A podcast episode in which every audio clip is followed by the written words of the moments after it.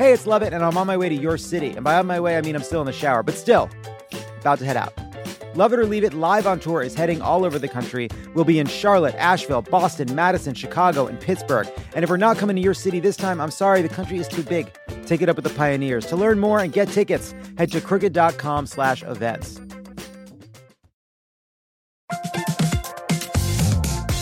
Guys, it's been a rough year. Going to get rougher, and you deserve a little treat for not going insane yet. You could head to the local tiki bar and tell the bartender, do your worst.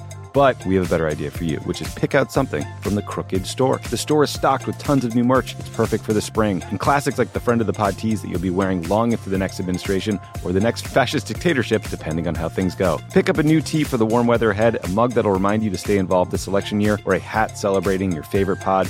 Go to crooked.com slash store to shop.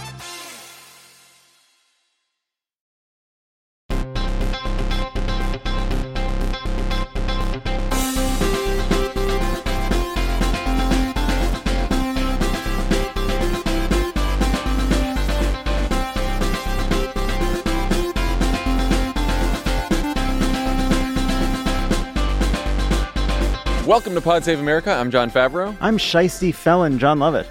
I'm Tommy Vitor. Welcome back from Thanksgiving, guys. Great to see you both. Great to be back. Yeah, it sure is. Uh, Tommy's right here in studio. We love that.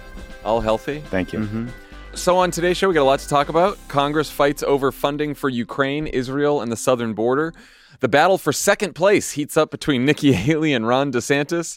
Trump threatens to make another run at repealing Obamacare. And George Santos has a very public and entertaining meltdown over his looming expulsion vote. But first, we are finally getting some good news out of Gaza. Late last week, negotiators in Qatar announced that Israel and Hamas had signed off on a temporary pause in fighting and an agreement in which Hamas would release 10 or more hostages a day for four days, and Israel, in exchange, would release Palestinian prisoners. That deal went into effect on Friday.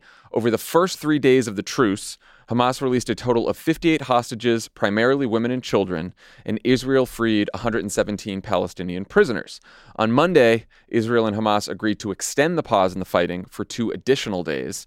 Here's President Biden, who helped broker the deal, speaking about the negotiations. For weeks, I've been advocating a pause in the fighting for two purposes to increase the assistance getting into the Gaza civilians who need help and to facilitate release of hostages. And we know that innocent children in Gaza are suffering greatly as well because this war that Hamas has unleashed is so has such consequences. And this deal is structured so that it can be extended to keep building on these results. That's my goal. That's our goal to keep this pause going beyond tomorrow so that we can continue to see more hostages come out and surge more humanitarian relief into, into those in, who in need in Gaza. Tommy, what's your take on the deal and uh, and the Biden administration's role in making it happen? I think the deal was unequivocally a good thing, and frankly, it was probably pretty clear from the beginning that some sort of uh, negotiation was going to be the best way to get back hostages and to get humanitarian aid into into Gaza. There's no doubt that President Biden and his team has been working this really hard behind the scenes. There's been lots of talk of the CIA director flying all around the world. President Biden's been on the phone with Netanyahu like almost daily, it seems, talking to the Emir of Qatar.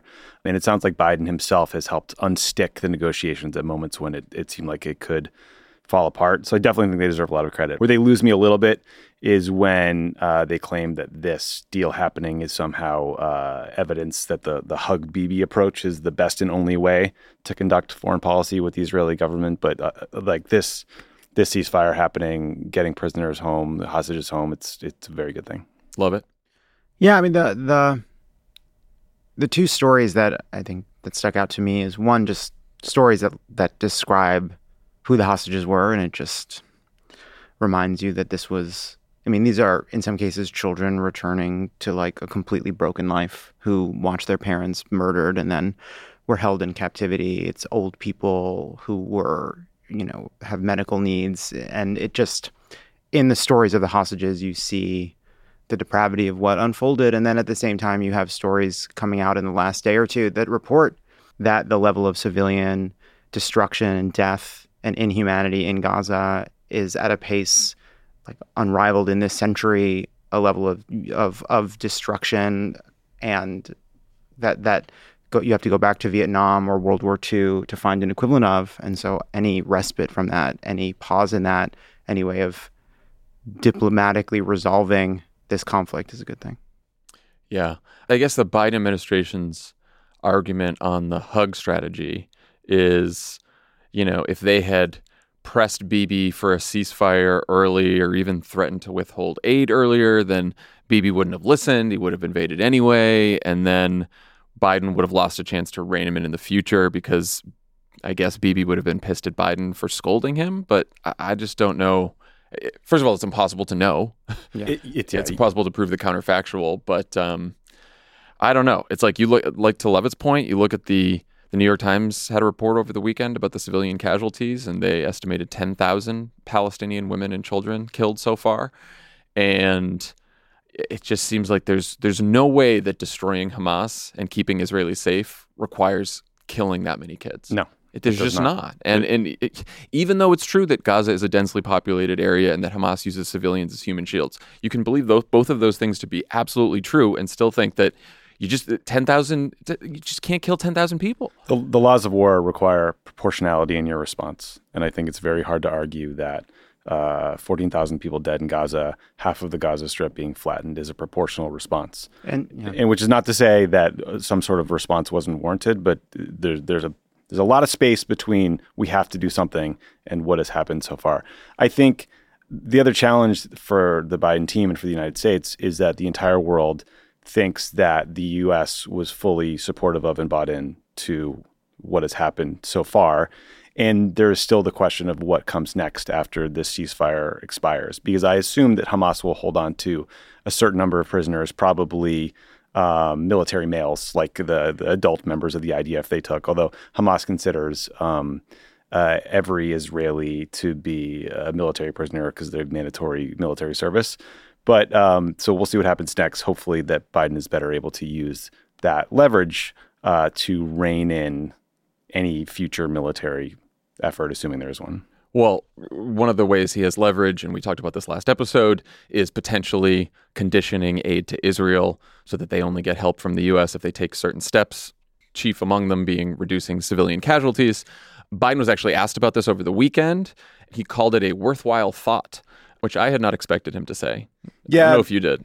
I was excited when I heard him say that, but then I watched the Sunday shows, and Jake Sullivan, um, his national security advisor, pretty firmly walked it back in several different interviews. So I don't think that they're seemingly going to entertain conditioning aid. I think they still think that this like direct, high level private diplomacy with Netanyahu was the best way to influence Israeli behavior. I mean, I guess they, uh, it's obviously up to them whether they sign a supplemental if a supplemental passes, and we'll talk about that. We already talked about how Bernie Sanders put out a statement, and then he also wrote an op ed over the weekend saying that aid needs to be conditioned. Senator Chris Murphy was asked about this. He's open to the idea as well. I just wonder, like, I wonder how many Democrats you get on this, uh, and if it's enough to actually shape the package. But I guess you know we'll see. Tommy, what kind of what kind of conditions? Obviously, there's been a lot of options floating around. We've talked about some of them. What do you? What would you like to see attached to the next aid package? Well, I do think that Murphy to um, Bernie Sanders gets you sort of the range. Like Murphy basically said, we should condition aid to ensure it's used in accordance with international human rights laws. That does seem like the absolute bare minimum that one should do. That's not a criticism of Murphy. It just seems like that obviously we should do that. and and is also I think a kind of an affirmation of what is already U.S. law. Yeah, I believe. Right. Yeah. Um, in in the 2020 primary, uh, Ben Rhodes and I worked with. We did an event with J Street where we tried to get all the candidates to agree to saying that U.S. aid should not be used to annex the West Bank or uh, otherwise support settlement construction. I think that's another obvious one. i I'm personally more in the Bernie Sanders camp, where I'd like to see the conditions be a little more broad and focus on the underlying political problems, including settlement expansion, settler violence in the West Bank, requiring a commitment to peace talks. But the rub there is that Netanyahu's current coalition would never uh, be okay with agreeing to those terms.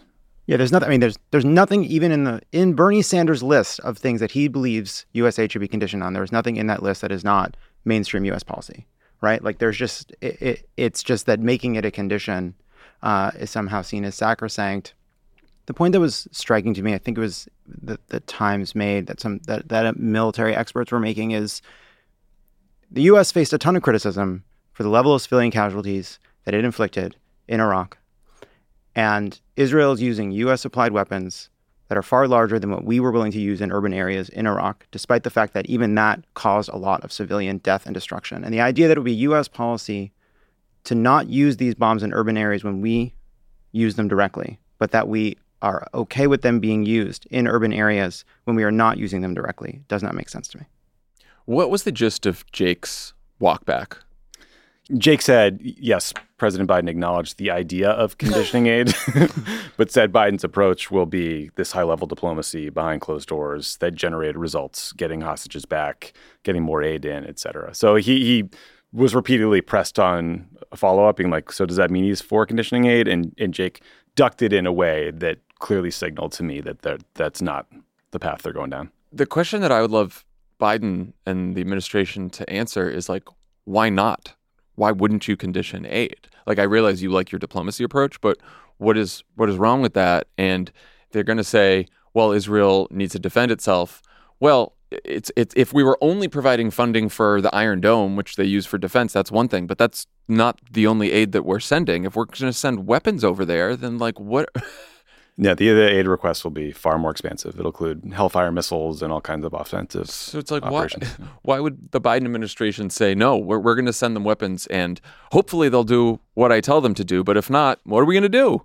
yeah, it's also what what is their that is a publicly if their publicly their position is we do not want to condition aid because publicly their position is basically what Tommy was saying that they're going to hug Bibi. But is there value to there being conditions placed on aid that the Biden administration is reluctantly dragged to as they get to be like kind of to continue to maintain their position that they want to do this diplomatically, they want to do this through back channels, while at the same time they're facing pressure from at home that's requiring them to push harder, right? Like there's so maybe they'll maybe they won't have a, they won't, maybe there won't be a veto threat if there's conditions. Presumably, yeah. if something passes, this I mean, we're going to get to all of it, but like right. the idea of anything passing seems like well, so fucking difficult. Like, oh, let's add solving Middle East peace yeah. on top of Ukraine, on top of the border. So if something passes, Biden's going to sign it. I, I, think it's probably a pretty sincerely held belief by Biden that that's the wrong path, and it, it's part. Look, let's be honest, it's part politics. It's part right. U.S. domestic politics. It's also part this weird belief that we need to treat Israel and relations with Israel is this special singular relationship where we can't criticize Bibi Netanyahu in public and we can't condition aid the way we do for every other country. And it makes absolutely no sense to me. But you know, I'm not in government. Did you guys see that D- Dean Phillips? He's running for president, by the way, mm. Congress in Minnesota. Yeah. He suggested uh, that U.S. special forces should go into Gaza I have, to get hostages back. I have seen him do this what? a couple times now. He's running against Biden from the left in a presidential primary, calling on sending U.S. special forces into Gaza. Well, I think it's that makes sense. Well, he is on the. Um, he. I, I also heard him say he was on the his foreign policy experience as being on the subcommittee for the Middle East. I heard him mention the Got subcommittee. well, that explains it. Subcommittee. Anyway, anyway, yeah. So as we mentioned, Congress is also going to attempt to pass the aid to Israel along with aid to Ukraine and Taiwan. And Republicans say they won't support any of it unless Democrats also agree to more border security funding and new border policies. Some of the proposals being discussed include making it more difficult for migrants to claim asylum, resuming border wall construction, and detaining asylum seekers while their cases are considered. Let's start with Ukraine. Tommy, how critical is the funding for Ukraine?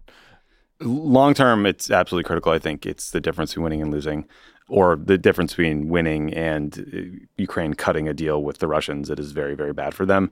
I think we're not the only country providing weapon systems to Ukraine. South Korea, the UK, the EU, the European countries are providing a lot. But I think if we cut off the spigot, it will be very hard for those countries to fill the gap the EU had made some, they pledged uh, a million artillery shells by March of 2024. They've already said they're going to fall short of that goal. So they're already struggling to meet their commitments. And so it, what that means is Ukraine runs out of weapon systems, they run out of ammunition, they have to change the way they're fighting, they probably have to cede territory for strategic reasons. They lose the ability to counterattack in, in meaningful ways. And in the long run, like Russia is just bigger right? It's like eight time zones, 11 time zones. It's got more people, it's got more of an industrial capacity. This has become a stalemated war of attrition where everybody's just lobbing as many shells at each other as they can per day. And Russia will be able to manufacture those or get them from North Korea whereas Ukraine is now going to have to husband them, even if they get what they need from us. Like that's why the U.S. took this very controversial decision to give Ukraine uh, what are called cluster munitions, which are horrible for a variety of reasons. But I think the Biden administration agreed to do that because they were running so dangerously low, the US in their stockpile and also the Ukrainians, and they just like literally couldn't match the Russians fire for fire. So if they can't get this done, it's it's pretty likely they lose the war. I mean, long term. Long term. It won't be like an immediate, like, you know, deal getting cut, but I do think it puts them in a terrible position. So the question is will Republicans agree to this? Obviously, there's Republican support in the Senate for Ukraine, though that's not uniform. Uh, in the House, uh, they Speaker Johnson was down in Florida today. They asked him about this, and he said, We can't allow Putin to march through Europe, and we understand the necessity of assisting there. And he said he feels confident that it's going to get done. But he wants to condition it on the on the completion of a successful No Nut November, is right. what he was saying. Right. over the weekend. And that does and then then of course that has then his son has to verify it with right. a very specific right. process. Which takes some time. Which is there's there's yeah. a gotta get inspectors. There's a black light involved. Wow, that was did I not mean, expect that segue from. Uh, look, from it was Tommy. getting a little dark good. in here. I felt like this was a Tuesday recording, not a Monday. Well, now we're going to get to talk about immigration and border policy. Uh, a lot of Democrats, uh, including progressive Democrats like Vermont Senator Peter Welch. When does No Nut November start? Oh my gosh, it's Sorry, The continue. first, Oh, it's already- oh, it's- midnight on the thirty first Got it. Yeah, you're right. Okay. It's, it, guys, it's almost December. Congrats. I guess it All has right. to be No Nut December. Well, look, no bad ideas. in Anyway, immigration. We got all kinds of Democrats now saying they're open to tougher border policy. What do you guys think about that? Uh, well, I, like I, one thing that's been, I think, a little bit strange about this. So just so, just that Republicans are basically saying, why, why would we can't, why would we send money to defend a country abroad if we're not defending America here at home, that kind of thing. And then you see, Repu- Bet you that pulls off the charts. yes, and then you see Democrats. Don't have to take a poll for that one. then you see, like, I think, like Schumer put out a statement being like, these bastards will do it, and and like He, he basically said Republicans are injecting this divisive policy debate into what should be a bipartisan, you know, agreement on sending aid to our allies to stop Putin and Xi. And um, he said, "But we're open. We're Yeah, open to but- more and- borders." Yeah, And I get it. Like I think I think probably the politics of that are about you know you, this is ultimately going to be a, a if there is some kind of a deal, it will be a deal that angers the the hard right, which will not accept anything other than the kind of right wing Republican House proposal as a victory. And this was any kind of change to asylum uh, that involves uh, raising uh, the threshold for what asylum seekers have to claim is something that would anger the left and progressives and immigration activists. And so you start by signaling that you're being dragged to this. And I get that. But like, this is also, again, we've talked about this many times, but like, the idea that we're in yet another debate where it's Democrats fighting tooth and nail to send money overseas while Republicans are trying to secure the border. Like, if we are actually going to be in a situation where Democrats and Republicans are coming together to negotiate something for the border, it can't just be because Republicans made it. It has we should own that we believe in a humane but uh, uh, stable whatever set of reforms at the border, and that we are not being dragged by Republicans to solve this crisis, but actually want to address the crisis.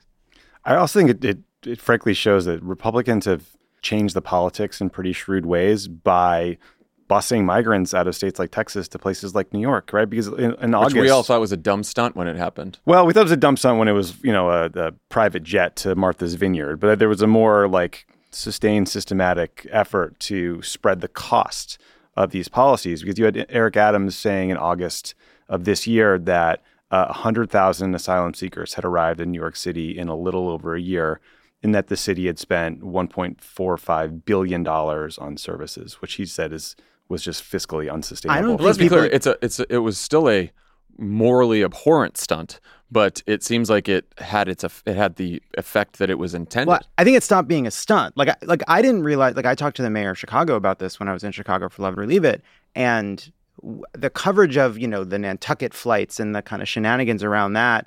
Put that aside. There was just a steady stream of buses going Yes. from Texas to Chicago, bus after bus after bus, and that like that stopped being national news. But nothing that happened in Chicago is national news. The place could burn to the ground and would be like third story in New York. But still, like it was a it's something that just continued and became a sustained local big political issue. I mean, our asylum system it's just has it's not set up for the amount of migration that we're seeing right No. now at the southern border. And asylum system is is for people with legitimate fear of being persecuted in their home country based on race, religion, political beliefs. It wasn't set up for people fleeing from poverty. It wasn't set up for people fleeing the sort of gang violence that we're seeing in Central and South America, even though people's you know, asylum requests have been granted for some of those those issues, and we have a legal immigration system where people are supposed to apply to immigrate to this country.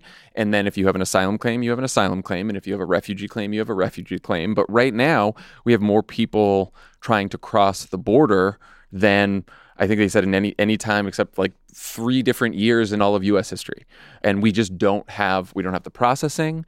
We don't the communities, even welcoming communities, right, uh, who want to help out immigrants and migrants who are coming, just do not have the resources, and instead these it, people who are coming here looking for opportunity, looking for safety, are just like sleeping on the streets. Like it's just not we're not cut out for this. Yeah, I think the the current system, I think clearly is not serving anyone well what's really tough to read when you dig into these negotiations is you keep seeing graphs like Democrats used to make protecting the dreamers a part of any such negotiations yeah. and have dropped that provision. And man, that's really terrible policy and hard to swallow, you know, because I think the commitment, it used to be bipartisan. Remember Donald Trump wanted to support the Dreamers as well? I mean, obviously, well, Democrats lying. still want to support the Dreamers. Right. It's I'm just, just saying, they don't like, think it's going to. No, I was going to say, though, I think if you're going to, if Democrats are going to have to swallow some of these border restrictions, and again, I think there's some level of increased border funding and uh, changing of asylum policy that's just right on the merits, but very likely they're going to have to swallow more than they want right? Because you're going to have like Tom Cotton and all these Republicans jamming this stuff in, and they're going to want to get Ukraine and Israel done, right? I would put out like if, if we're going to agree to that, then let's put the Dreamers back on the table. Uh, that's but of course that, that's what I'm saying. But you, what you're reading is they've dropped those provisions in the Senate, even. Yeah. Well, so, dro- were they were they in the initial? What do you mean dropped? Were they in the no initial? longer contingent as part of a negotiation to give them something else they want. Like, that seems to have been swapped out for Ukraine funding. The the Right. Like it's like they're we the thing you're getting is Ukraine funding. I mean, the thing that's like what I'm trying trying to understand is okay, so there was always like stepping back, there was a broad immigration reform compromise that was always being negotiated, and it's some form of more stringent rules at the border, far greater border security, maybe funding for some kind of a, a wall or whatever. There's just like there's the like stick part of it, and then there was a set of reforms that include legalizing dreamers, path to citizenship, et cetera, et cetera. This negotiation seems to be entirely focused on border security and asylum seekers. And the question is, if you give and you and if you like supply, if you if you agree to a bunch of not just reforms to the asylum process, but a ton of funding for additional border security, funding for the wall, which Biden's already kind of relented on, uh, funding for agents, et cetera, et cetera, et cetera. Have you given on the one place that could in the future make it possible to help the dreamers to do a path to citizenship, to do the all the kind of broader reforms that everyone recognizes that are humane and needed. Yeah. You you are, and that's why you yeah. think this should, shouldn't give it up. Well, it's how small this. It depends well, on how small. It depends but, what this is. But I also don't like this. The, way this has been framed as like carrot and stick, and you know, everyone used to uh, say that oh, when Obama was president, he only did the border stuff because of pure politics, so he could get the other stuff too. And it's like, no, like a, a sensible, humane immigration system that works would provide a path to citizenship for the 11 million, 15 million undocumented immigrants in this country. It would legalize the dreamers.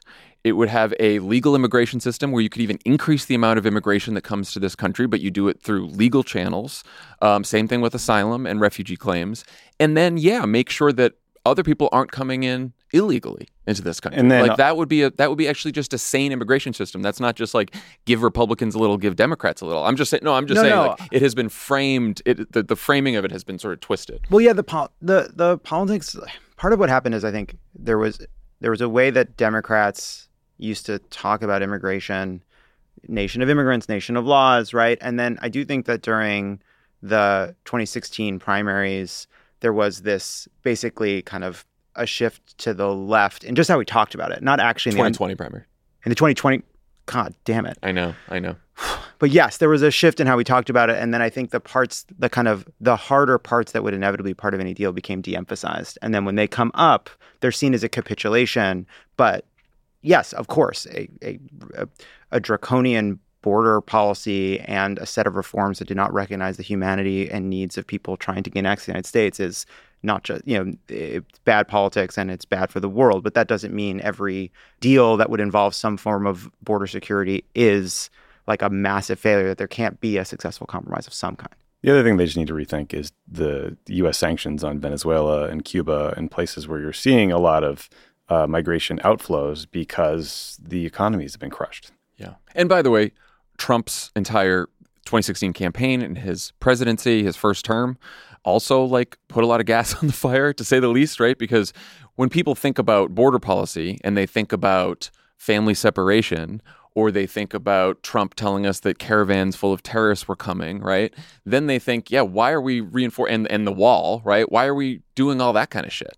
But like what they're not thinking about is that there could be another system that actually works, that is humane, that's legal, and that like has immigration make sense. But so so Trump contributed to this in a big way as well. Yeah. There's also just the like, I think even like the Republican statements about this, like they don't want to support additional funding for judges, anything that would like make the process work better, unless you're also addressing what they describe as the pull, right? Which is like Right. the draw to the United States. And I think for a long time, that was about the fact that there's no internal enforcement, that that that, that this was about people coming and seeking jobs. But on top of that, you have these huge numbers of people seeking asylum or refuge or just trying to find a way out of these countries that are in crisis. And that on that has been a kind of like I think the situation at the border has been overtaken by those events.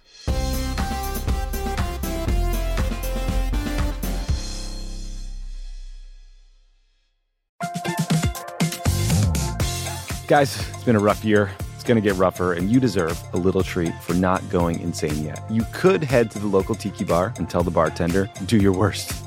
But we have a better idea for you, which is pick out something from the Crooked Store. The store is stocked with tons of new merch. It's perfect for the spring. And classics like the friend of the pod tees that you'll be wearing long into the next administration or the next fascist dictatorship, depending on how things go. Pick up a new tee for the warm weather ahead, a mug that'll remind you to stay involved this election year, or a hat celebrating your favorite pod.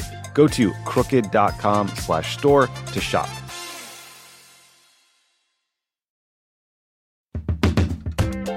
Hey, it's Lovett, and I'm on my way to your city. And by on my way, I mean I'm still in the shower, but still, about to head out.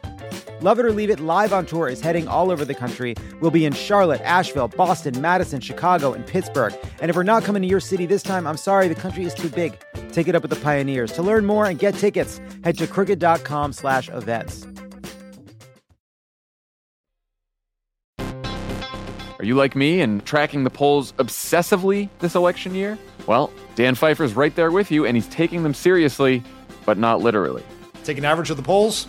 Don't forget about any one poll. And the thing that we try to tell everyone in every episode of this podcast is a poll that has Biden up to and a poll that has Biden down to. They all tell you the exact same thing, which is this is a very, very close race. The goal of this podcast is to help people understand polling and freak out about it just a little bit less. Explore the latest polls, what they actually mean, and whether or not it's time to hit the panic button. Tune into Polar Coaster with Dan Pfeiffer, Crooked's latest subscriber exclusive show. To get access, subscribe to our Friends of the Pod community only at crooked.com slash friends.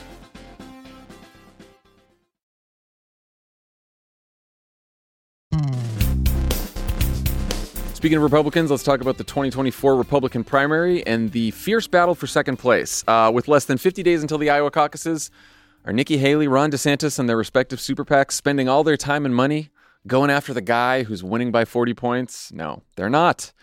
They are going after each other. The New York Times reported that Nikki Haley's super PAC spent $3.5 million on ads attacking DeSantis over the last two months, and not a single dollar attacking Trump. Similarly, DeSantis' PAC spent 10 times more money hitting Haley than going after Trump. Tommy, it seems like the two of them are going all in on Iowa. Why do you think they're going negative on each other instead of Trump?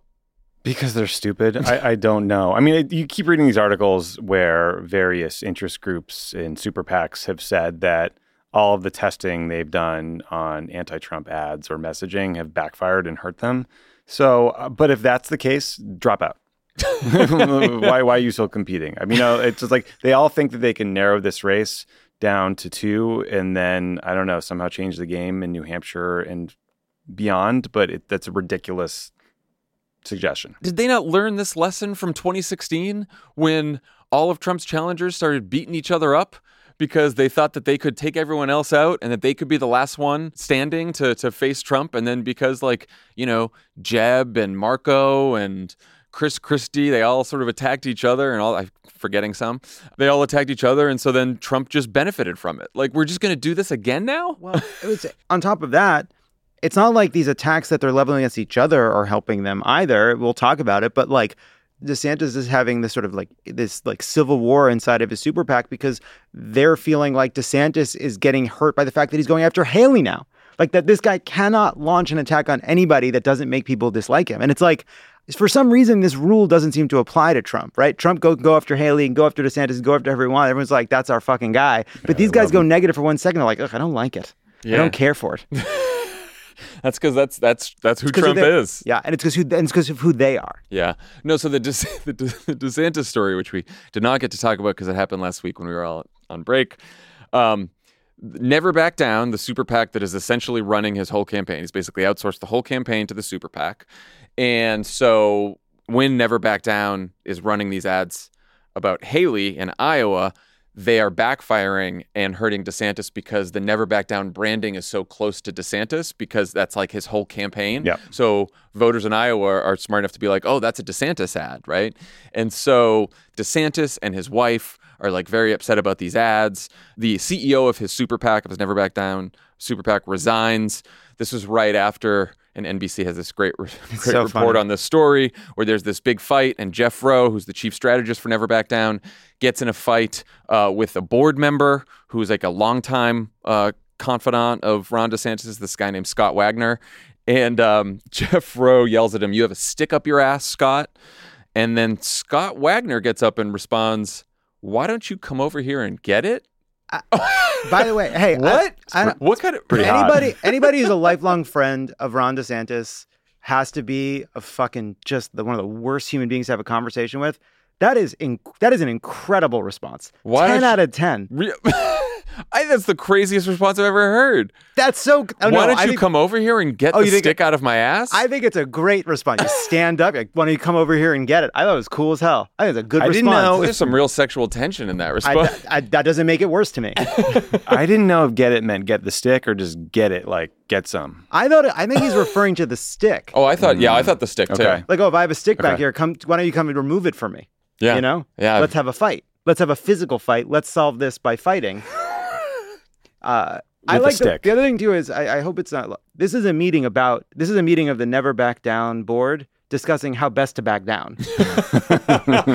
that's what this. That's what they're arguing about. Well, should we back down like this? How do we back Well, yeah, down because- over here? So what ends up happening is they decide to start. So This is the a couple other consultants or, or, or confidants or friends of DeSantis again. Ta- some Tallahassee goobers. and what's hardest to believe is that he has this many Yeah, friends. yeah. Um, they have decided to set up a second super PAC called uh, uh, fight hard, fight long, Fight Right. fight right. Fight right. Fight Right? Yeah, it's called Fight Right. Fight Right is the new super PAC that's now going to attack Haley with ads with doesn't have the Never Back Down branding, so they think that they're going to attack Haley and people aren't going to know that it's Ron DeSantis, even though it's going to be funded by the Never Back Down. It's a bit PAC. like when Garth Brooks became Chris Gaines. What? What? Remember? no. Remember when Garth Brooks put on a mustache? Because basically, the other thing too is I, I was like reading about. It, I was like, wait, there's another. They're funding another pack. I was like, where's the money coming from? He's transfer it. It's coming from Yeah. Never Back Down. And so they Coming from inside the house. so they send a million dollars to this new this new super PAC that works for the super PAC that works for Ron DeSantis because that's gonna that this is your problem. Hey, there's your problem right there. The super PAC name is it's too out there. And then Ken Cuccinelli, who was you know fucking asshole from Virginia before he was now running this pack, sends a letter like he's on the record being like, I disagree with doing this. The whole thing is and I want, incredible. I want it to be on the record that I disagree with doing this. What record for What who? yeah. for who? For history? yeah. What, but you think there's- Guess this- what? It's already in the NBC I story. think we figured out who leaked it. Yeah. and, and by the way, also it's like this isn't gonna be an HBO movie. You people are not interesting enough. No. This is the best sentence you've gotten. It's only I'm, I'm the only one that likes it. also just again jeff roe the chief strategist for the uh, desantis super pac was ted cruz's campaign manager in 2016 so he has watched this movie before he should know damn well that the strategy he's running for ron desantis is the one he ran for ted cruz and didn't work and he's just running it back. But he's he is making some money. a Um, lot of money. He also has they have this you know big door knocking operation in Iowa that again the Super PAC is running the, the the field organization here, and Jeff Roe has told people that he believes the group's door knocking push could be worth as much as ten percentage points on caucus day. Tommy, do you think that you think the you think the operation is going to give him ten points that are not showing up in the polls? That's the dumbest thing I've ever heard. I cannot Secret overstate how stupid that is. We had the most unbelievable field team and organization, GOTV organization in Iowa in, in 2008. And the difference is, by the way, is the the Never Back Down field team. They're hiring them all. They're all paid staffers. These are not volunteers who love Ron DeSantis and really care about the mission. No, these are like they're going to hire 2,600 people by Labor Day, so they said in some New York Times story in, in May of 2023. They have, they have no idea what they're doing. This is not going to work. Well, there was the there was the one example of someone was caught on a ring camera. One of these guys that was hired Yeah, by the back, and he was like, "If you don't vote for DeSantis, I'm, I, I'm." And then he, what did he say? He goes like, "I'm gonna, I'm gonna, was something funny. I'm gonna kick your ass or something." And then he's like, "Sorry, I'm pretty stoned." Yeah, he said he was high. He said he was too high. There was this uh, Time story that quoted Jeff Roe in May of 2023 talking about their strategy. He said, uh, "quote He argued that Mr. Trump had shied away from key fights that motivate the Republican base and on which DeSantis had led, including on LGBTQ issues, schools, and taking on corporate America." This is the direct quote. How do you beat Trump? Mr. Roe said. Well, you beat Trump by beating Trump. And where Ron DeSantis has beaten Trump is by doing what Republican voters want him to do the most. What does that mean? What? What does any of that mean? Yell at Disney? Is that what that meant? So this New York, this is New York Times article about uh, Iowa that just ran Sunday, I think, and the whole thing is about like Haley and DeSantis going after each other, and basically the strategy is everyone's going all in on Iowa except for Chris Christie. Yep. And if Haley can get second in Iowa and beat DeSantis, then she goes to New Hampshire where DeSantis is basically like collapsed. He's polling in the single digits, and she.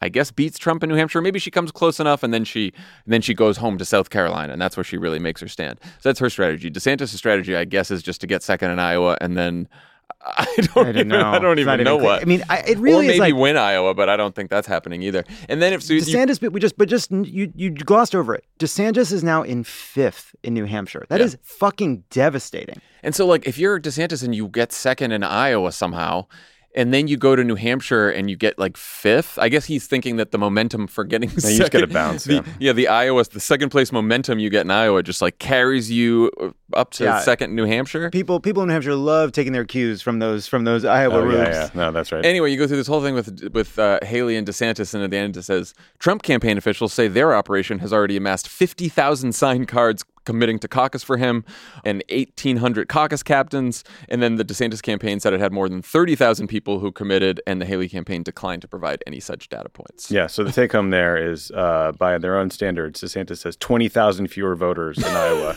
than Donald Trump. I don't think that's a good setup. It also said he he visited his 98th Iowa county a week ago after holding around 10 small public events over three days. And then uh, Trump went to one rally in Fort Dodge, got 2,000 people, which is more than all of DeSantis's events combined. I do. I read that too. I do wonder. Like DeSant- Trump has people who travel for him who go to you know. Out of staters. It's like the you're following the dead. It's like the uh, it's like when Mark Penn accused uh, Barack Obama of bussing in people to That's the right. uh, That's right. to the right. Iowa JJ. Well, I don't think we ever fully got to the bottom of that.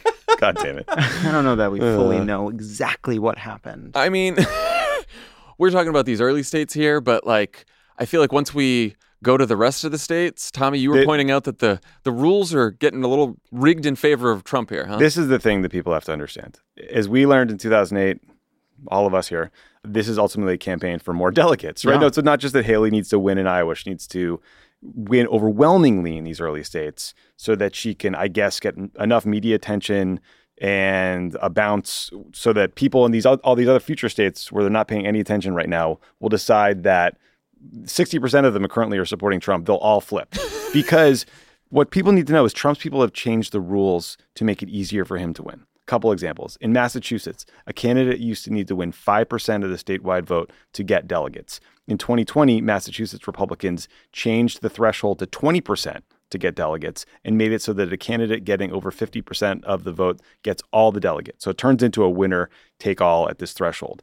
California is on March 5th, Super Tuesday. It awards 169 delegates. California Republicans changed the rules so that a candidate who gets more than 50% of the votes gets all of the delegates. Previously, most of the delegates in California were awarded congressional district by congressional district. So basically, Trump's allies have made a huge push to create these winner take all triggers in all these early states, like all the primaries before March 15th. Um, according to Wall Street Journal, in 2016, 15 states and territories had a winner take all trigger like the ones I just described. In 2024, 23 states and territories that vote early before March 15th will have a winner take all trigger. So, long story short, it will be very hard to stage some sort of come from behind victory because of these rule changes. And also, Trump could have this thing sealed up on Super Tuesday Yeah, before pretty Yeah. easily. And before, lo- before his before his first trials even. Right. and like you said, like Republicans already had more winner take all states than Dem- Democrats just do proportional every state. yeah. And and now it's like now it's even now it's supercharged, right? And that, Their rule had technically been you couldn't have a winner take all before March 15th, but they created these little thresholds and loopholes to sort of make de facto winner take all. Well, even though It's- it's, I do think though it's, it's like over. It's over. I do think I like rigged. so whether or not it's winner take all, I think would matter more if we're talking about like what happened in 2016 where you have this like kind of big field that's refusing to narrow. Like the reality is whether you know whether Nikki Haley is losing by 8 points 20 points 30 points it really doesn't matter. Trump is cruising to the nomination.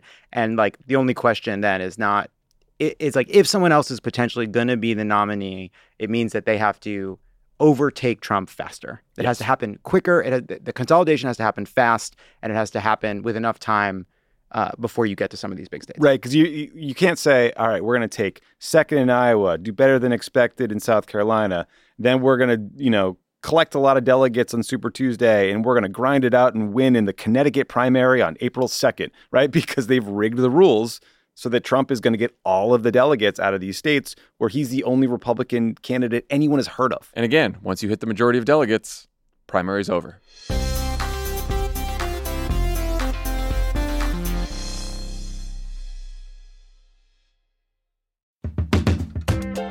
Hey, it's Lovett, and I'm on my way to your city. And by on my way, I mean I'm still in the shower, but still, about to head out. Love It or Leave It live on tour is heading all over the country. We'll be in Charlotte, Asheville, Boston, Madison, Chicago, and Pittsburgh. And if we're not coming to your city this time, I'm sorry, the country is too big. Take it up with the pioneers. To learn more and get tickets, head to crooked.com slash events.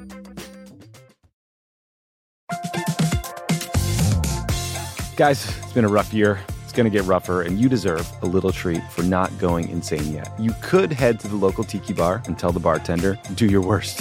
But we have a better idea for you, which is pick out something from the Crooked Store. The store is stocked with tons of new merch. It's perfect for the spring. And classics like the friend of the pod tees that you'll be wearing long into the next administration or the next fascist dictatorship, depending on how things go. Pick up a new tee for the warm weather ahead, a mug that'll remind you to stay involved this election year, or a hat celebrating your favorite pod.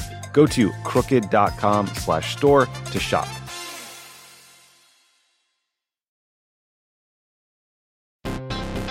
Are you like me and tracking the polls obsessively this election year? Well, Dan Pfeiffer's right there with you, and he's taking them seriously, but not literally.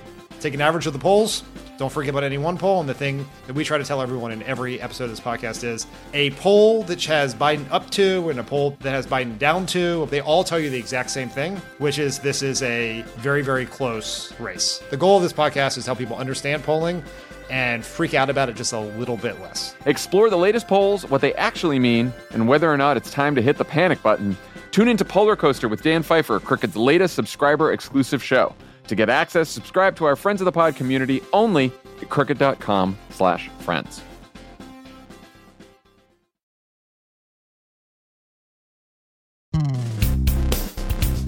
So Trump is, of course, acting like he's already the nominee with good reason and laying out plans for a second term. Over the weekend, he posted on Truth Social that he's seriously looking into alternatives for Obamacare and that Republicans should, quote, never give up on their fight to, quote, terminate it.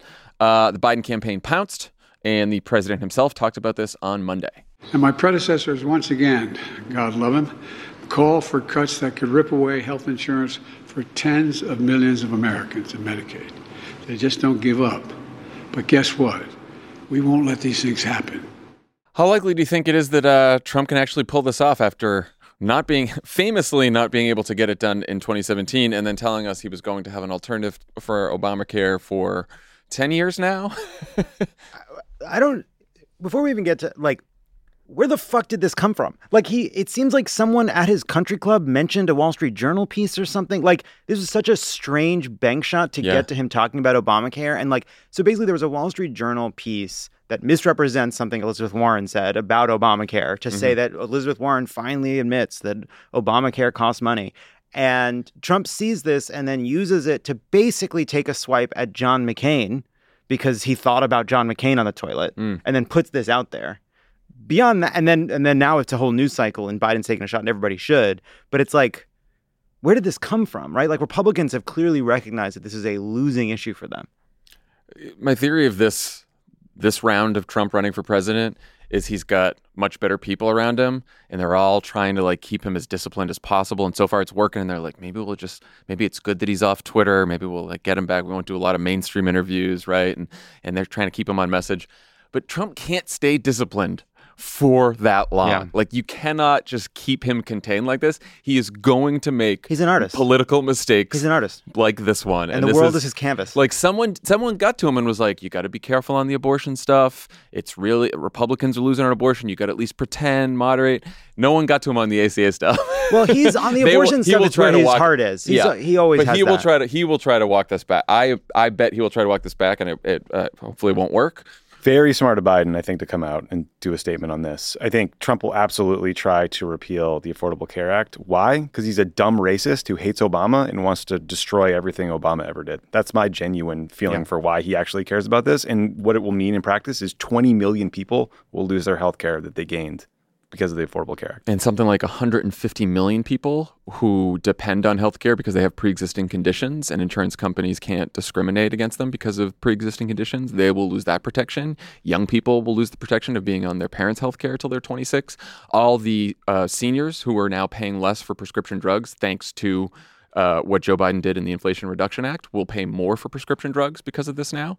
There will be no more lifetime limits on how much health care you can get. So, like if you're if you're seriously seriously ill and your insurance uh, will only cover up to used to used to only cover up to a certain amount, Obamacare got rid of that. That will come back now. I mean, it's just it is ridiculous. Catastrophic. How likely is it? Well, so you know, like you said, Trump will want to do it because he's Trump. If there's a Speaker Mike Johnson in the House, you can bet that the the House will do it. There are a bunch of crazies there. They can barely elect a Republican Speaker. They're so right wing. And then in the Senate, so yes, Collins and Murkowski were no's, but they could support an alternative to the Affordable Care Act. Or if Trump wins, it seems very likely that in that world, Jon Tester and Sherrod Brown don't hang on. If the if it's possible they do, but unlikely. And if that's the case, then Republicans will have the votes in the Senate to get rid of Obamacare. And again, they can do it. They can probably do it just through a budget process, through a budget reconciliation process, and not, and they won't need the sixty. Yes, I mean if they if Republicans right if Republicans win the White House and they take the Senate, keep the House, they will certainly try to repeal Obamacare. It is hard to imagine uh, they wouldn't succeed. They almost succeeded last time. They the, the reason Trump is still mad about it is that it was only by a kind of like last minute reprieve from John McCain that the thing survived at all. And by the way, he could have gone either way in that whole fucking thing because he was a capricious guy and it was a fit of not a fit of pique, but it was like a it was a little it was a it was a 50-50 shot. I mean, remember we remember remember we watched it. People were, Yeah. we were like we were just the fact that we were hopeful John McCain might not repeal Obamacare. We got shit for seeming like a bunch of naive goobers and like Which yeah. often we are. and often we are. But uh, yeah, no good. Just some numbers on this 22% of the American people supported Trump's last attempt to get rid of Obamacare in super 2017. The current favorability rating for the Affordable Care Act is uh, between 57 and 62%, according to Kaiser. And this from a Fox News poll in 2020, they asked people, would you rather keep the Affordable Care Act or replace it? 64% said keep, 32% said replace, 32% of Republicans favored keeping it, and that was in a 2020 poll. So And this this- is the this is just political if this continues, Suicide. if if if there's a way to keep this uh, uh, as like central to the election, I can't think of a more damaging thing for Trump. The least popular he ever was as president was when he was trying to repeal or or close to the least, maybe tied for second, uh, was when he tried to repeal Obamacare. It is extremely unpopular, and in terms of what you would be able to talk about, like abortion, democracy and extremism and Obamacare, like that would be like if, if it is if it is the third story, that would be very good. Yeah. And again, I saw I saw a bunch of people reacting to this news by saying like this seems like a small thing. Like he's going to end democracy. He's going to end democracy. And it's like, yeah, the people, all of us who pay close attention to politics, and maybe some of the people who are saying that have health care that they pay for. Uh, they, they could say that, but like for the for the people who are disengaged in politics, who are not paying attention, they hear that they're going to lose their health care. That's how they're going to vote. That's how they're going to vote. All right, finally, George Santos is back with a vengeance, uh, but he could be out of Congress within the week. The Republican chair of the Ethics Committee has introduced a resolution to expel Santos after their bipartisan investigation found that the congressman used his campaign funds to pay for personal expenses like Botox, Hermes bags, and a subscription to OnlyFans. Uh, Fucking legend. Santos is taking this in stride. Here he is during a Twitter Spaces interview on Friday. They all act like they are on ivory towers with white pointy hats and they're untouchable. I mean, within the ranks of the United States Congress, there's felons galore. There's people with all sorts of shisty backgrounds. And all of a sudden, George Santos is the Mary Magdalene of United States Congress. Can, can we pause all real quick? Can we pause? Pause real quick. Oh, Mary Mary Magdalene got the Congress. What is he talking about? I think he's saying that he's being unfair. You know that that, that Mary Magdalene was uh, uh, cast out. tar- yeah, she was cast out. and um, Was she- was- but is, was he friends because with she Jesus? also went Did to he witness the crucifixion? I'm just, I'm McCarthy? trying, I still can't get past. They're on ivory towers wearing pointy white, White hats. hats. So yeah, That I was, was gonna talk yeah. like, hey man, I that's not what ivory Towers are for. right. Ivy Towers are were for people that are kind of like naive intellectuals who don't know how the world works. Yeah. I don't know. And the, are the like pointy hats? I, I don't, don't know, where that came from. And by the way, uh, uh, for Felons Galore, incredible drag name. Uh, just waiting to be taken. The other. Why don't we I- roll the rest of the clip? I, sorry. I Yeah, yeah. interrupted. Sorry. We're all going to stone this motherfucker because it's just spe- politically expedient. I want to see Michael Guest, the chairman of ethics, put his resolution. I, I might have, matter of fact, I think he should be a man and stop being a pussy and call the privilege on the on the damn motion. This precedent sets a new era of due process, which means you are guilty until proven innocent. We will take your accusations and use it to smear, to mangle, to destroy you and remove you from society. I I don't care. You want to expel me? I'll wear it like a badge of honor. I'll be the sixth expelled member of Congress in the history of Congress. I'm not leaving. I'm not. Come hell or high water. These people need to understand it's done when I say it's done. I don't know about that, That's, pal. uh, yeah. First of all, God damn it, legend. I think I, I say it again. I say it again. The I think that's the first time uh, the words "pussy" and "a privileged resolution" were used in the same sentence by someone. I also just I also like the the it's so jarring when he says pussy, a word that's hard even for me to say because it's like because because it's like I'm sorry but like that that's you're using a gay voice. And like I re- like he does. He's like in his gay because he's fighting. He's being a diva so he's in his gayer voice. And it's like then you're to say that? Then you're to go then you're to bro out on us? I don't like that. Also just one he says when he says uh shisty Yeah, my that my spidey too. sense is tingling, and I I, didn't like realize that. that. there's two paths before George Santos now. There's the one I hope he takes, which is reality show diva. Uh-huh. That's the path. The other is like QAnon anti-Semite. Right. Like they're just he's he you might he might him look at pull those in both paths and say, directions. "Why not both? Why not both?" Why not both? I mean, there was a House Ethics Committee investigation report, but this wasn't just conjecture. So I'm interested in what happens here. An expulsion vote needs two thirds of uh, members to pass, uh, assuming all the Democrats vote to expel him at this point, which I assume they will. Some of the people like Jamie Raskin, who we talked about before, who didn't want to expel him before the ethics committee finished their report, are now saying like, yeah, no, we've had due process. This is what we were asking for. A very principled position. very by the way. principled, and I, I, I agree with that position. Um, and so, if you get all the Democrats, you still need 70 Republicans. Now, Santos in that Twitter Spaces interview said, "I think they're going to vote me out because I can count votes," which uh, seems doubtful. Yeah, Um, said a liar. But uh, and then someone asked uh, Mike Johnson about this today. He said on the resolution, he said it remains to be seen. I've spoken to Congressman Santos at some length over the holiday and talked to him about his options, but we'll have to see. I wonder if Johnson tried to get him to resign on his own. I'm sorry. I imagine those two trying to re- relate over a coffee. that's you know, a buddy like first comedy. I, I love Let's it. I fucking love it. Oh, love there's it. the pitch. Just a drag queen grifter and a like a and a just a weird legal zealot. I love One it. One of them's on OnlyFans. One of them gets in trouble if they go to OnlyFans with his What son. do you mean you don't have our Avis reservation and we have to take the train together? What do you mean our phones are dead? Uh, all the flights are canceled, but my son is home. You don't have a son.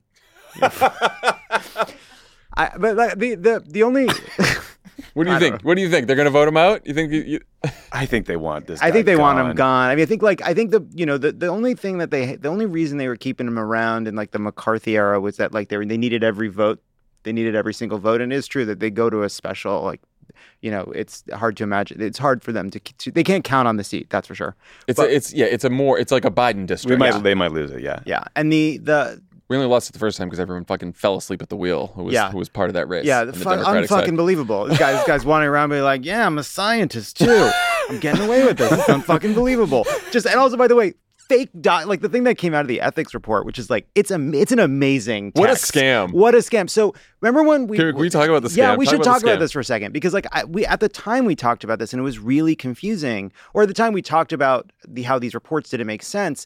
So one thing that was in some of the disclosures way, back when was that he had loaned a tremendous amount of money to the campaign. I think like 85, 80 some 80 some $80,000. and then another check for more. But Another anyway, check he started more. with the eighty. And everyone was like, "Wait, because he's a businessman. But where's this money coming from? Because he also was like behind on rent or had been in, had had, been uh, evicted from an apartment. So it was all really confusing. Turns out that was made up. There was no 85,000 or eighty thousand dollar loan. It was thirty-five hundred dollars or something like Yeah. that. And so then he pretends he's loaned the campaign eighty-five thousand dollars, uses it to show strength to get donations, and then just starts paying himself from the fucking donations. Legend. thinking that thinking that no one would check to see that his eighty thousand dollar loan to his own campaign was only thirty five hundred dollars, which he was right. He was totally right. He was totally except, right. Except the except he, Well- eventually he got got. Well, those those those wax wings could only get you so high, and then they they did they did indeed melt. But yeah, uh, I do wonder if the, what the calculation is for these Republicans because uh, why do they need him around? Right? They they're going to lose the seat in the special probably. They'd probably also lose it in the next election. So like, why not Yeah. get rid of him now and counting saying on. that you're expelled? And like, does Mike Johnson need every vote? Sure, but like, what else are they passing between now and 2024? I guess all the supplemental, and then a uh, continuing resolution to fund the government in January. But beyond that, like, can you afford to lose one more vote? And like, versus the political consequences of having all these Republicans saying that they voted to keep. The, I mean, think of the fun crazy. ads you could run. Well, the, the the other piece of it too is it's like actually it's just it's a statement about how weak Kevin McCarthy was because why did you need every single Republican vote? You don't have the Senate. So nothing's passing that's not bipartisan. So it was like I need every vote to do my dumb messaging bills to prove to the hard right that I'm cool, so that eventually when I do a deal, they don't expel me Right. from my job, which is what they ended up doing. But then George Santos saw his Jesus Christ, Kevin McCarthy, get crucified, which Nice. is why he's Mary Magdalene. but will there be a resurrection? That's Is the big that, question. is that why he's Mary Magdalene? I don't, I none still of us don't- know. We're I'm all still, trying I'm to still in figure the, this the out. pointy white hats. I don't know. I don't know what the pointy white hats were either. I, I do think like the the if if they decide, I, I can't imagine why. I don't know why anybody would vote to keep. DeSantis I think the New York around- delegation was DeSantis like, get around. him out. Oh, There yeah, were- they're New York Republicans. There have been two like, resolutions. One of them was from fucking Yeah. them. But I do think like it is it is the previous expulsions were uh, Confederates and people who were convicted. Right. This is Mm. not a conviction. There's some logic to that, but I don't think they'd hang their hat on it. Anyway, good times. Uh, um, we'll miss you, man. well, yeah, we really will. Uh, Well, Yeah. we'll see. We'll see. Don't- don't he could cry 'cause say. it's He could say. Don't. Yeah. Don't. Smile don't 'cause it jinx it. Love it. Don't Have jinx you- it. We don't know yet. Have don't you know. pitched for Love It or Leave It? I bet he'd come on. Have you at least had a, a comedian impersonating Oh George yes, Santos? we did. come? We had a great. yeah. We had some, Oscar Montoya came on and did an incredible George Oh, nice. Santos, and we have Oh. to we have to have him Gonna back. have to bring it's him back. time. It's Uh, time. Jon Stantos over here, he's a, he's a big fan of this guy. Hey, what? Huh? What? Huh? Huh? Huh? I don't under, Do you understand? I never. I genuinely didn't. You're standing him. Oh, I do. I do. I do. I do. I am a George Santos. It's something the kids currently Oh, 'cause say, but said was Jon- actually I said coined by Jon. That's why I thought it was Jon T. Stantos. I know, I'm it's hard to- George, it's hard that I'm a you're George Jon, Stantos. Jon. I'm a George I- I- that one needed some more time in the, Yeah, in the hey. joke Me too. oven. Hey, come on. I'm, I'm sitting right here with you guys. Jon's trying to wrap it up. I'm I'm trying to wrap it up. It's been a long You show. you never back down, It's been okay? a very long show. Is it? We have two quick housekeeping notes before we leave. felt felt flew by. Good show, long show. The most important event of the year is happening Oh. on Thursday night. What? It's a live televised debate between Republican presidential hopeful Ron DeSantis and the man he absolutely isn't running against, Governor Gavin Newsom. Uh, so we will be doing a group thread to cover this debate. Did you guys know you'd have to do a group thread I- Thursday night? Actually, I'm learning about it now. I'm not gonna lie well, to you. I'll be. By the way, I think I'm in Phoenix, but I'll I'll do I'll do my Oh, best to okay. join. Yeah, uh, three of us plus Dan plus the rest of the Crooked crew. We'll all be on Discord to get access to this and more events like it. Make sure you're subscribed to Friends of the Pod. Uh, you can head to crooked.com/friends to learn more. We're gonna group thread this debate. Hell It's just gonna we're just gonna have some fun. Gonna have some fun. Just gonna have some fun Huh? out there. Uh, first question: What channel is it on? What channel is the Fox? Fox. It's Fox. Okay. Yeah. Sean Hannity. Sean Hannity. Right, bummer. Sean Hannity I have some- moderating. I have some friends in the um, Hmm? Newsom camp, and this has created a lot of work for them. Yeah, I bet. Well, I it's bet. worth it. They just just We'll know see. that it's a. Let's see. I think I think it, I think it was the right thing to do. I mean, it just seemed like Ron DeSantis has a bit more to lose since he is a current presidential candidate. Cra- It's a total thing- waste of time The whole thing's DeSantis. amazing. Also, Well, the, the only thing is, it's good that he's not. As long as he's not talking to voters, he's not hurting his campaign. I think when they both agreed to it, it made some strategic sense. But now it's just like DeSantis is plummeting. He's not in the right states doing it. It makes it's crazy. anyway, speaking of live events, Pod Save America's got two more. Two more. You can catch us in El Cajon on December 7th and San Jose on December 13th. We'll be joined by co-host Sam Sanders and Addisu Demissie. Get your tickets at crooked.com slash events now. And that's our show. We did we'll, it. We'll talk to you guys on Thursday. Bye, everyone. Pod Save America is a Crooked Media production. Our producers are Olivia Martinez and David Toledo. Our associate producer is Farah Safari. Writing support from Hallie Kiefer. Reed Cherlin is our executive producer. The show is mixed and edited by Andrew Chadwick. Jordan Cantor is our sound engineer, with audio support from Kyle Seglin and Charlotte Landis. Madeleine Haeringer is our head of news and programming. Matt DeGroot is our head of production. Andy Taft is our executive assistant. Thanks to our digital team Elijah Cone, Haley Jones, Mia Kelman, David Tolles, Kirill Pelaviv, and Molly Lobel. Subscribe to Pod Save America on YouTube to catch full episodes and extra video content. Find us at youtube.com slash at podsaveamerica. Finally, you can join our Friends of the Pod subscription community for ad-free episodes, exclusive content, and a great discussion on Discord. Plus, it's a great way to get involved with Vote Save America. Sign up at crooked.com slash friends. This podcast is brought to you by Squarespace, the all in one website platform for entrepreneurs to stand out and succeed online. Everyone knows the holidays can take a toll on your bank account. If you're looking for creative ways to increase revenue and give your family and friends the holiday treats they deserve, then you need to get started with Squarespace's new feature, Squarespace Courses. Woo! Squarespace has the tools you need to create and sell your own online course. Uh, start with a professional layout that fits your brand, upload video lessons to teach techniques and skills, and tailor your course with the powerful built in Fluid Engine editor. With Squarespace courses, you can create engaging content your audience will love, then simply add a paywall and set the price. Plus, you can charge a one time fee or sell subscriptions. Is this our chance to do our own Trump University? I Yeah. feel like this is a this is Crooked a, you. We're sitting on a gold mine here, Yeah. Squarespace. We have uh, one takes 101. That's that's our first Oh, first offering. I love that idea. right, someone write that down. Takes. I got it right here. Takes. That's a good one. Turn your creativity into income with Squarespace courses. Head to squarespace.com for a free trial. And when you're ready to launch, go to www.squarespace.com slash crooked to save 10% off your first purchase of a website or domain. That's squarespace.com slash crooked.